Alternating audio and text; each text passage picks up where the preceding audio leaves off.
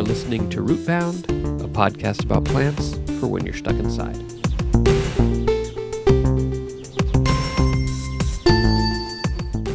This episode of Rootbound is brought to you by the color changing flower that is all sepals, the hydrangea. Welcome to the hydrangea zone.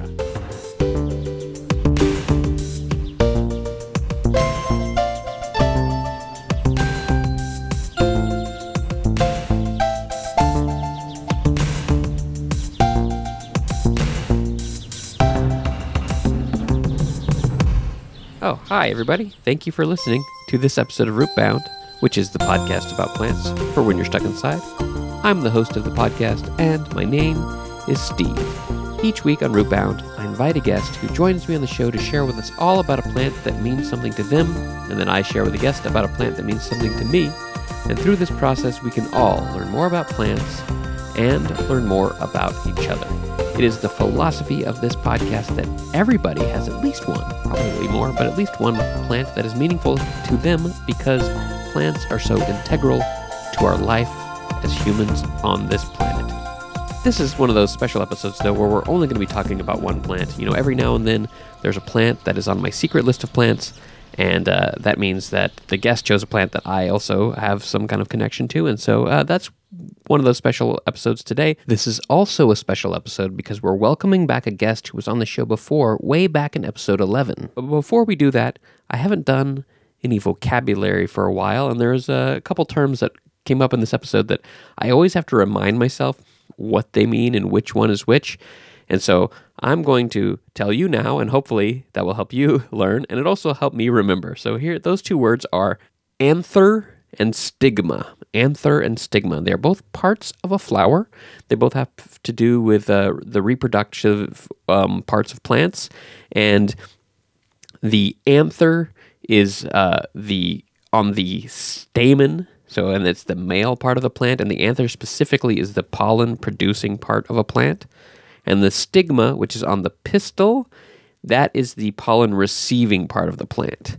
So, anther has the pollen, stigma receives the pollen, and some uh, flowers have both on one flower, and some plants um, have male flowers and female flowers. And sometimes it's uh, specifically a male plant and a female plant, but you need an anther to create the pollen, a stigma to receive the pollen, and that's how uh, plant reproduction works. So those words, remember, anther and stigma, and I will never forget them now because I've explained them to you here on the podcast. So thank you for that.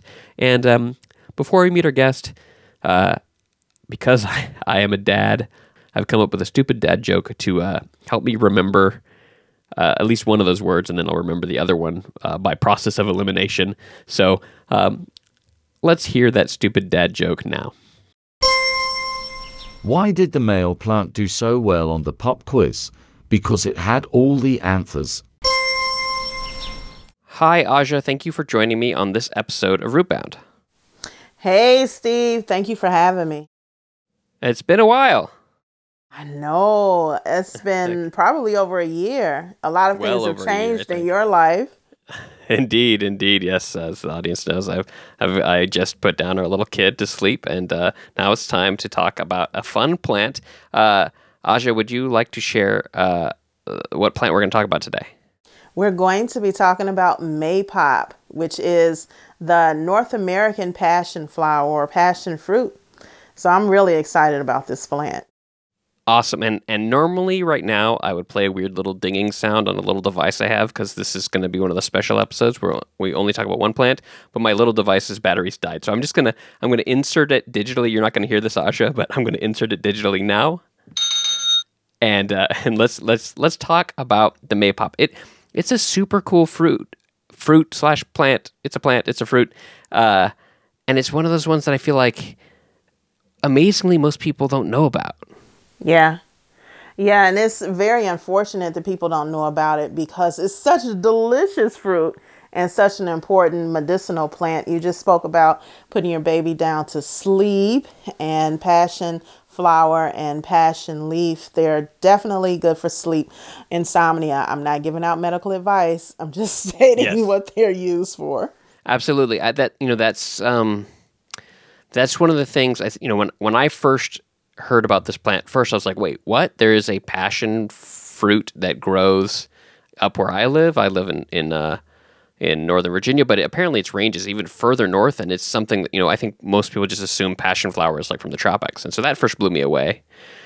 And then I was like, oh wait a minute, there's this interesting angle with like uh, um, you know a sleep aid, which uh, is a very um, I also am not giving medical advice, but it's a very just common understood aspect of this plant. And I think there's even some scientific studies about it.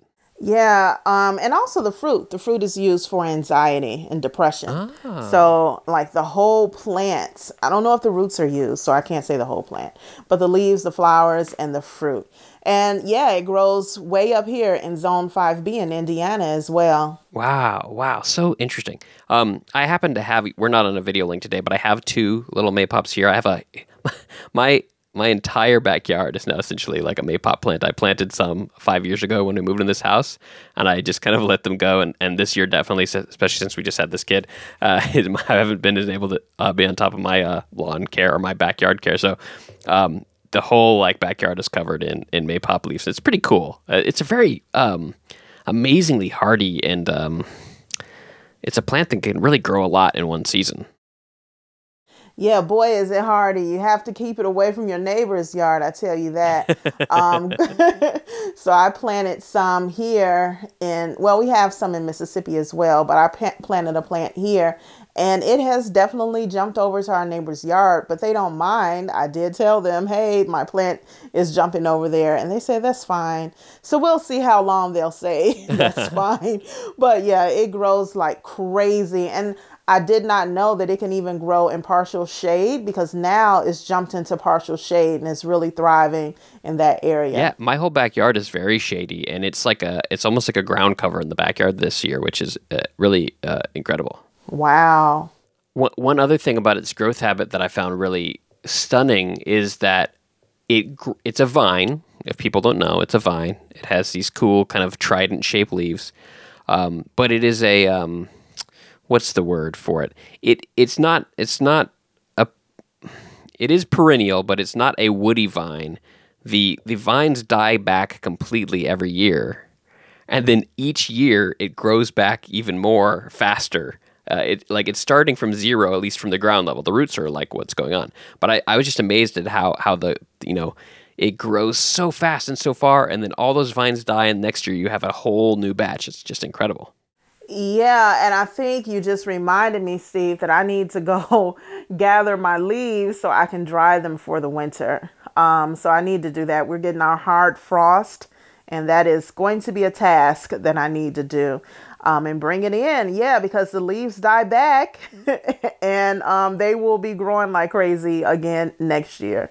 So yeah, let's talk about you know I I have I've been growing it now for five years, but my actual use is very limited. I have made tea a little bit. I haven't really like I think used it enough to like understand the effect.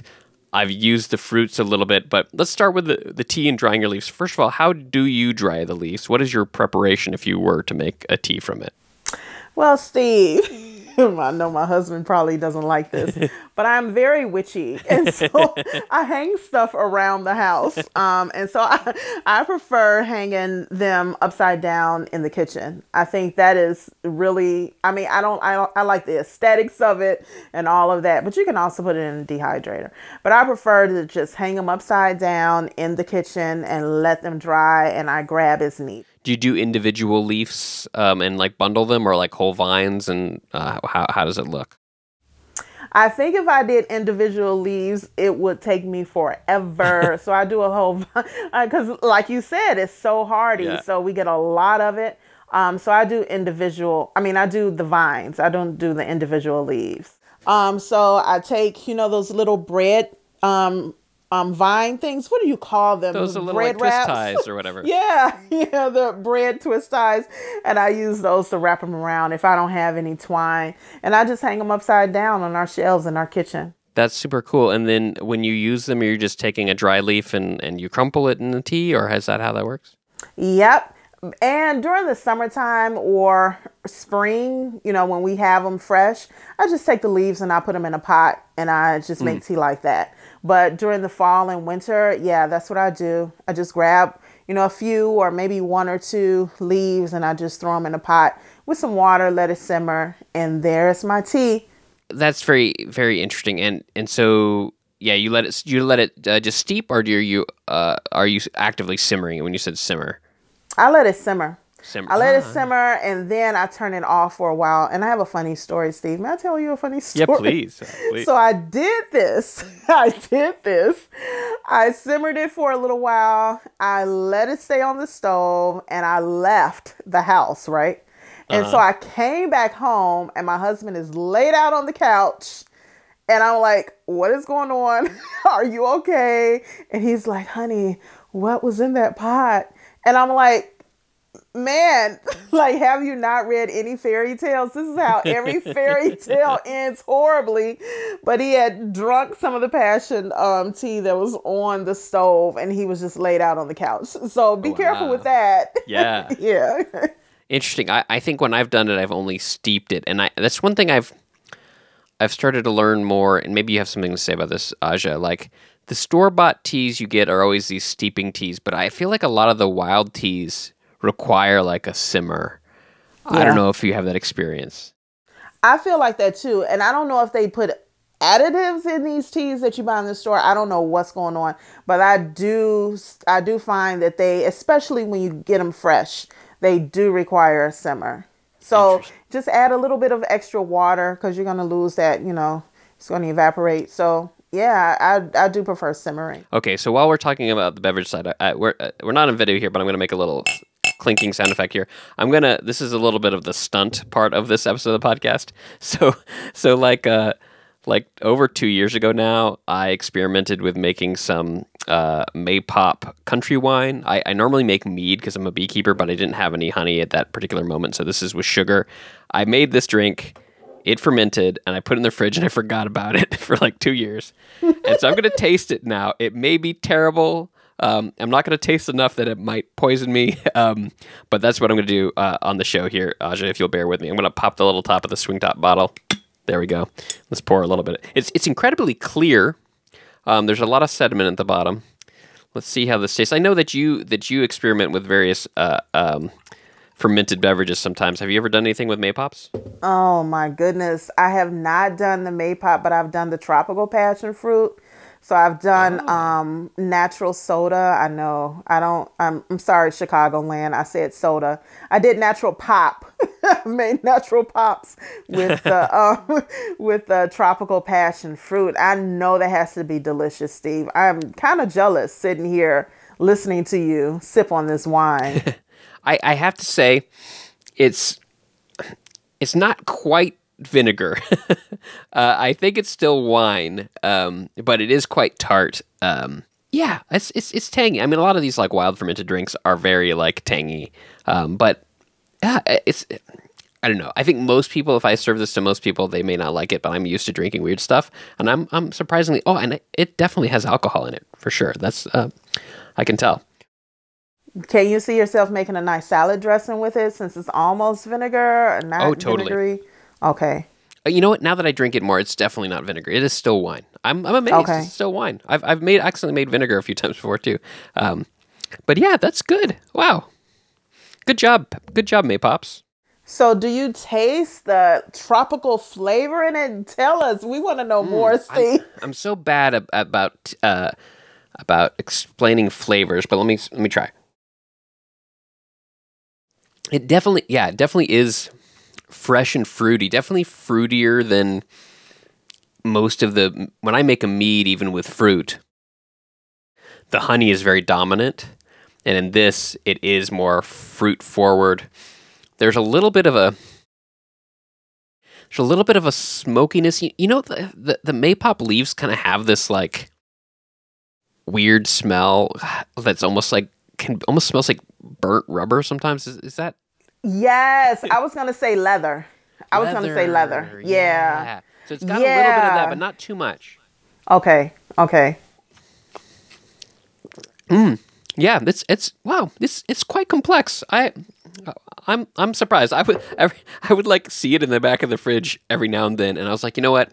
I'm gonna wait until I talk about the Maypop on the show, and then it just kept not happening. and it kept getting longer and longer, and I kept getting very worried that it was going to be something terrible. But it's it's uh, pretty good. Oh, that's exciting. And for those who have not tasted it, um, in the Choctaw language, which, which is the indigenous language of Mississippi and Louisiana, one of the indigenous languages of Mississippi and Louisiana, Maypop is called Takon Holdba, which means like peach. So that kind of gives you some kind of indication on what the flavor is like. Totally. I, I that makes so much sense. Um, you know, it it's an interesting thing because it doesn't look like a peach at all. I mean, it, it is. If people don't know what a passion fruit is like, it is a passion fruit. It's you crack it open and it's got this kind of slimy bundle of seeds. Um, but the taste is quite like a like a very a very crisp peach. Interesting. Um, Yeah. Go ahead, please. And I was gonna say, yeah, so delicious. And when I lived in Venezuela, I would try to get the passion fruit juice every single day the, from the people who sold it on the streets. And it got to a point where my friends down there started calling me Mrs. Parchita, which means, I guess it means passion fruit juice down there. I don't know, but they were like, Mrs. Parchita. Interesting. That's fun. I, I, I, I think I got. I still have quite a few fruits out there. I'm actually holding a couple of the fruits right now too. Um, I should try to go maybe make some fresh juice. Can you talk about your process of how you use the fruits? I haven't really done that that much. This this time I just kind of like ran them through a little food mill thing to get the pulp out and then put it in the put it with water and, and, and yeast and sugar. But I, you know, yeah. How how do you use the fruits? Well, Steve, I gotta tell you, it's like I cannot name any fruits that I like better than passion fruit. Ah. So, since it is my favorite fruit, it hardly gets I, hardly get a chance to do anything but eat it. Just crack it open and eat it. And even the seeds, I'll eat the seeds as well.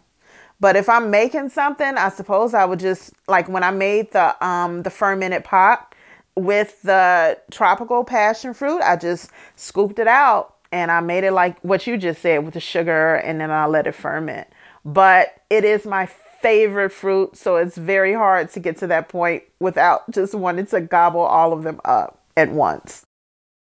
You mentioned eating the seeds. I, w- I've I've been starting to do that. Mine are quite crunchy. Is that the same with yours? Yes. Okay. I feel like the tropical one maybe is not as crunchy. The seeds, or maybe they've been like bred for commercial use long enough that they maybe aren't quite as crunchy as seeds. You know, I don't know. Um, I I don't know. I've I've never even thought about that. Now I will say, listen, I did say that it does grow here in Indiana, but we get the fruit down in Mississippi. I haven't gotten fruit here yet in Ah, Indiana. Interesting. Interesting. So I just get the leaves and the flowers, but on our land in Mississippi, we do get fruit. Let's talk about those flowers because they are just incredible. Yes. They're like unworldly. I don't know what it is. They're just like some spaceship Star Trek beauty. Like they're so pretty, and ours are purple and white. I don't know. I guess you have the same ones as Yeah. you have Maypop. Yeah. But I've seen them in all dip, not just the Maypop, but passion flowers. Period. I've seen them in red. I've seen them in blue. They're just so gorgeous. Probably one of the most beautiful yet underrated flower that I can think of. Like, why aren't people decorating cakes and pies with these beautiful flowers? And also, I mean, very, very like unique as well. They have a very special look. Uh, you know, they, they they they don't. There's nothing. At least in this, maybe in the tropics, you have some more stuff like this. But in this in this continent, I feel like there's no flower that looks like it. No. Yeah. Um, I, I can't really describe it very well. It, it does have it does have petals. Uh, it then has these little like tendrils that go out in an array around, Yeah. which are really amazing. And then it has um, this super ingenious, if you want to say it that way, uh, method of uh, of delivering the the pollen and receiving the pollen. If you've ever looked at that close, the the anther and the stigma are are orientated in this way where uh, basically I think they're designed for bumblebees to to to pollinate them. And you see bumble I see bumblebees on mine all the time, and the bumblebee will kind of like scoop around um, the flower, but then the pollen part, the the the anther, I think that's right, basically is just the right gap to rub on the bee's back. And then the stigma where the where the the pollen is delivered is is elevated. So when a bee comes in to fly and it lands, the the pollen comes off the back and hits the the stigma. Um, it's really amazing. It's hard to describe. People, you should look at a, uh, audience. You should look at a, at a at a picture of it. It's really really cool. Yeah, it's really beautiful. And just to have them and see all of the bumblebees just gather around it. I don't think I've observed it as much as you or as closely as you, Steve, but just to see the bumblebees, they just absolutely love it. They love Yeah. the flower. Yeah, l- look really close, and when you see the bumblebee, you'll see that it's it's kind of in this gap between. There's one part of the plant dangling down. It's kind of brushing on the top of the bee, and it's like it looks like it's designed to like deposit pollen on the back of the bee. Very cool. Um, let let's talk about names. I love talking about names of things. Uh, passion flower, passion fruit is is one of those weird ones because it's a it's a plant that's native to uh, you know the the new world quote unquote but it has this very like christiany common name which came from you know uh, uh, uh, settler colonialism you know passion fruit uh, passiflora it comes it comes from the passion of the christ apparently is what i've read Yeah, I think I prefer to call mine Takonhoba. I, I I can see that is yeah that that's a really good point. Uh, and I like I like Maypop as well because it is more uh, colloquial. But yeah, this this this passion flower name, I don't really get it. Like if you go online, audience, you can read. I'll put some links in the show notes of how these Christian missionaries like put all the symbolism of Christianity onto this flower. It seems like they were forcing it. I, I don't know. I think they just saw a really pretty flower and wanted to like shoehorned it into their belief system, maybe. Because anyway, I, I don't fully get it, but that's where the name Passion comes from because it is related, and uh, or at least that's how the missionaries named it. And then the the uh, scientific name of the maypop, the one we're talking about in this episode, is Passiflora incarnata, which means in the flesh, but I don't really know why. You know what? I is it the three? Is it the Trinity or something like that? The way the leaves are formed on the plant. Yeah, there is a trinity in in, in not the the flowers have a five, but the, they give some. There is some numerology with a five, but then I think the anthers are three, um, and then the little like spindly things kind of look like the the crown, like the rays of the crown, you know, or like you know the halo that kind of goes off in rays, and they there's a description on it online. I don't remember it by off the top of my head, but they had, you know, they point out specific pieces and say this represents the cross and this represents the three and blah blah blah, all that stuff. Okay. Yeah, reaching. Um, and it I wonder if that also has something to do with the fact that this is a medicinal plant and maybe people were using it for rest and insomnia and maybe they mixed it with other plants that helped them get you know maybe they used them for ceremony i don't know Yeah. and maybe the christian missionaries came in and say hey said hey we need to rename this thing That, i don't know That happened. That has happened a lot. I wouldn't be surprised. That is it's, it's a common thing. Um, let's talk about the name Maypop. Do you? I have a few things that I read about why it's called Maypop, but what what do you know? What is your understanding of why it is called Maypop? Well, initially, I thought it was because the plant popped in May, but it does not pop in May here. Um, it pops in May. It'll pop in maybe even mm, maybe April or sometimes March in Mississippi.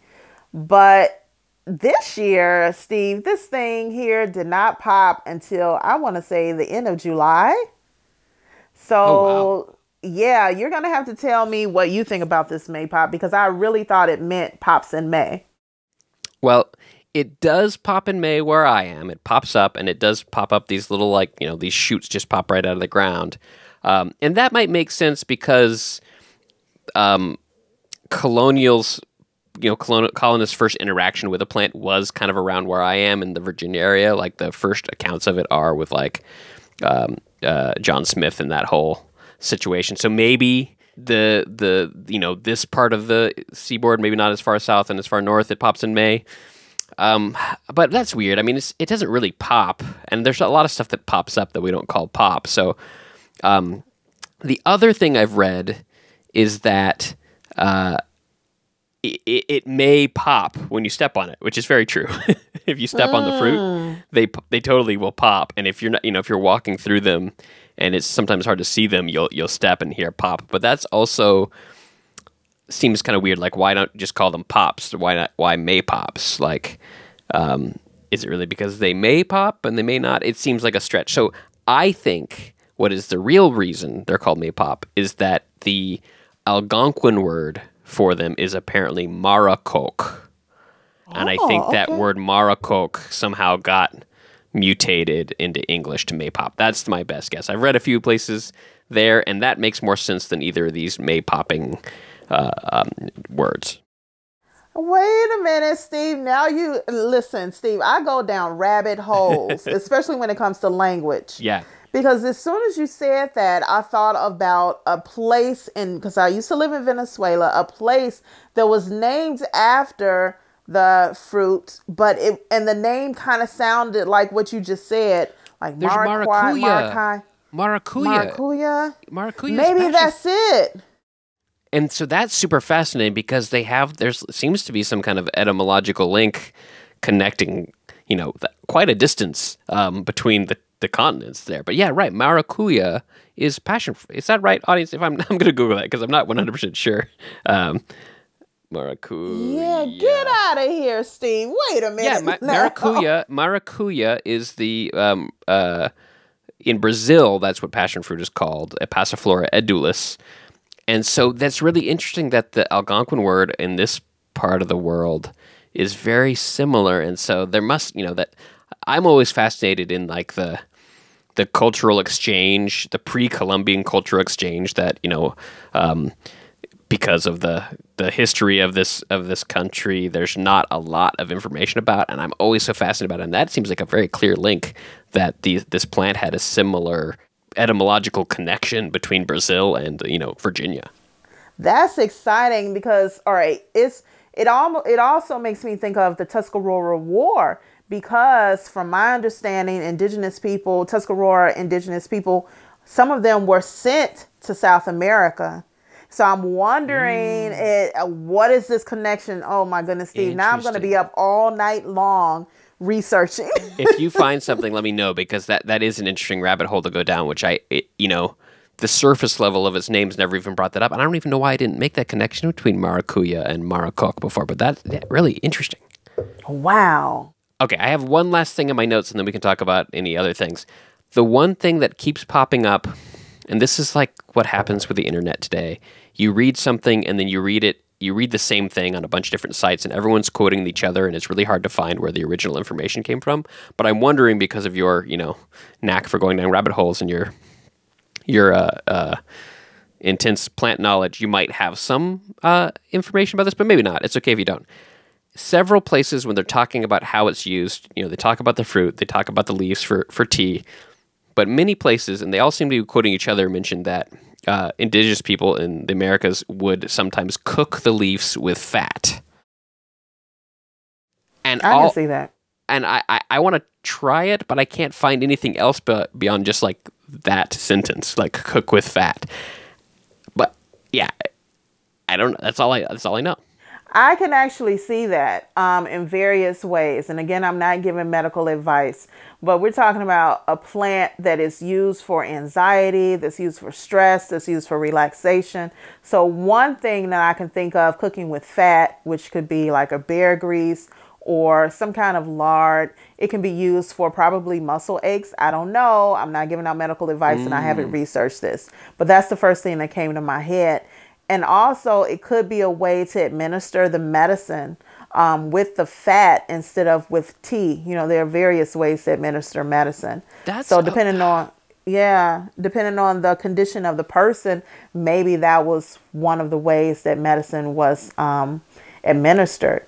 That's really interesting because I when I read that sentence, my first thought was thinking about how you, how you treat um, uh, pokeweed, and when you when you cook it, you know, you cook it and you like cook it with the baking fat and maybe with some eggs, and thinking of it as like a using it in kind of a savory dish. But you're right. I think the way that it's written online is not very clear, and and uh, fat has a different capability of extracting various compounds from things, different from water, or you know, so maybe that is it, or maybe it's a combo of a, of a meal and also a different way of, of getting the benefits of the leaf. Super interesting. Yeah, that is interesting. I can definitely see it being used for inflammation um, topically. So, yeah, it's- it could have probably been used for that. Super fascinating. Um, well, uh, Aja, do you have any other fun facts, dazzling details, personal stories about the Maypop? No, I just want some right now. That's all. I, I wish I really- could pass you one of these through the computer because I've got two right in front of me. I wish you could too. And for the listening audience, you probably have tasted synthetic May, synthetic passion fruit, um, like through Hawaiian punch. But please, please, please go out and taste the real thing. It is so good. The seeds might get on your nerves, but eat the seeds. Like, who cares? It is such a delicious fruit.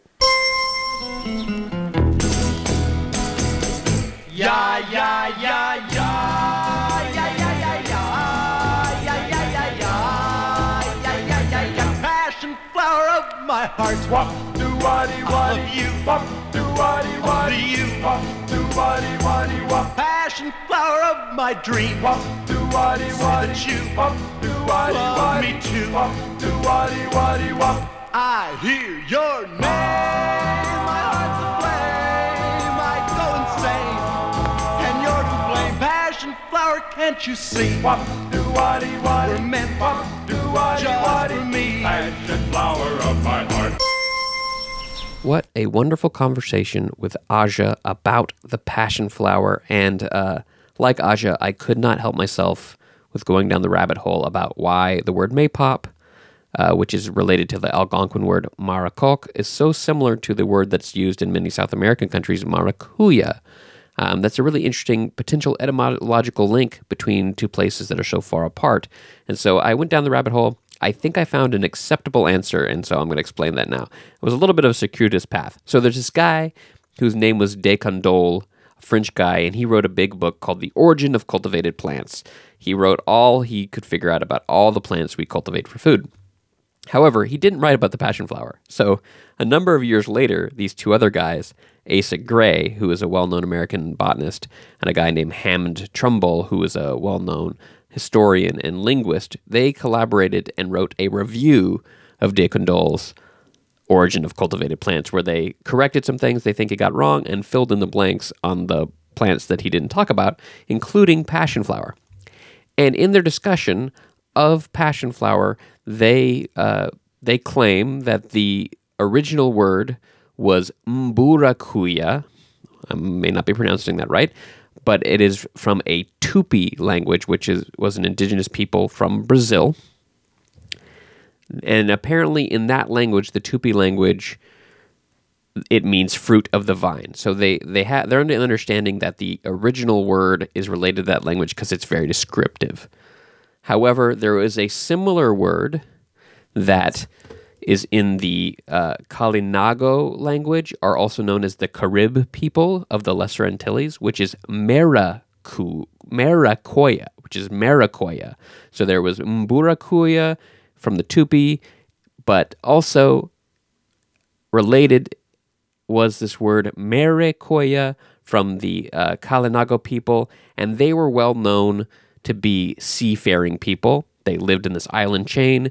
Uh, the Caribbean was named after them because they sailed all around there. So the assumption is is that the name Maracuya got up to the Algonquin people of the uh, eastern continent that is now called the United States through the Kalinago. So that's super fascinating. I, I I think languages are so cool, and what we call things are so cool because they can reveal these interesting stories that that may have been lost to history. But just the fact that those two words are related tells a story of how peoples interacted in a in a time before uh, European um, colonialism, which is I think super super interesting, and and and that's what plants and language can do, and I think that's super super awesome. So I just wanted to share that with you, and with that, let's end the show. Thanks for listening. My guest on this episode of Rootbound was Aja Yasir. Aja is a holistic farmer in both Indiana and Mississippi. She uses intense biodiversity, regenerative soil practices, and ancient methods to grow soil and rebuild habitat. She has a new book coming out called Medicine Keepers Herbs, Healing, and Pigtails. And you can learn more about Aja at her website, ajayasir.com. There will be a link in the show notes. If you like Rootbound and you want to help support the show, visit rootboundpodcast.com slash support to find all the ways you can help support the show, including supporting on Patreon. Rootbound is hosted by passionate podcaster Steve Ellington. Music by Christian Kriegescota. Fake ads by David Lonnie. Rootbound is a podcast about plants for when you're stuck inside, but if you can go outside, try to avoid stepping on the maypops. Welcome, welcome, welcome to the hydrangea zone. Zone, zone, zone. It's something like that. I don't know.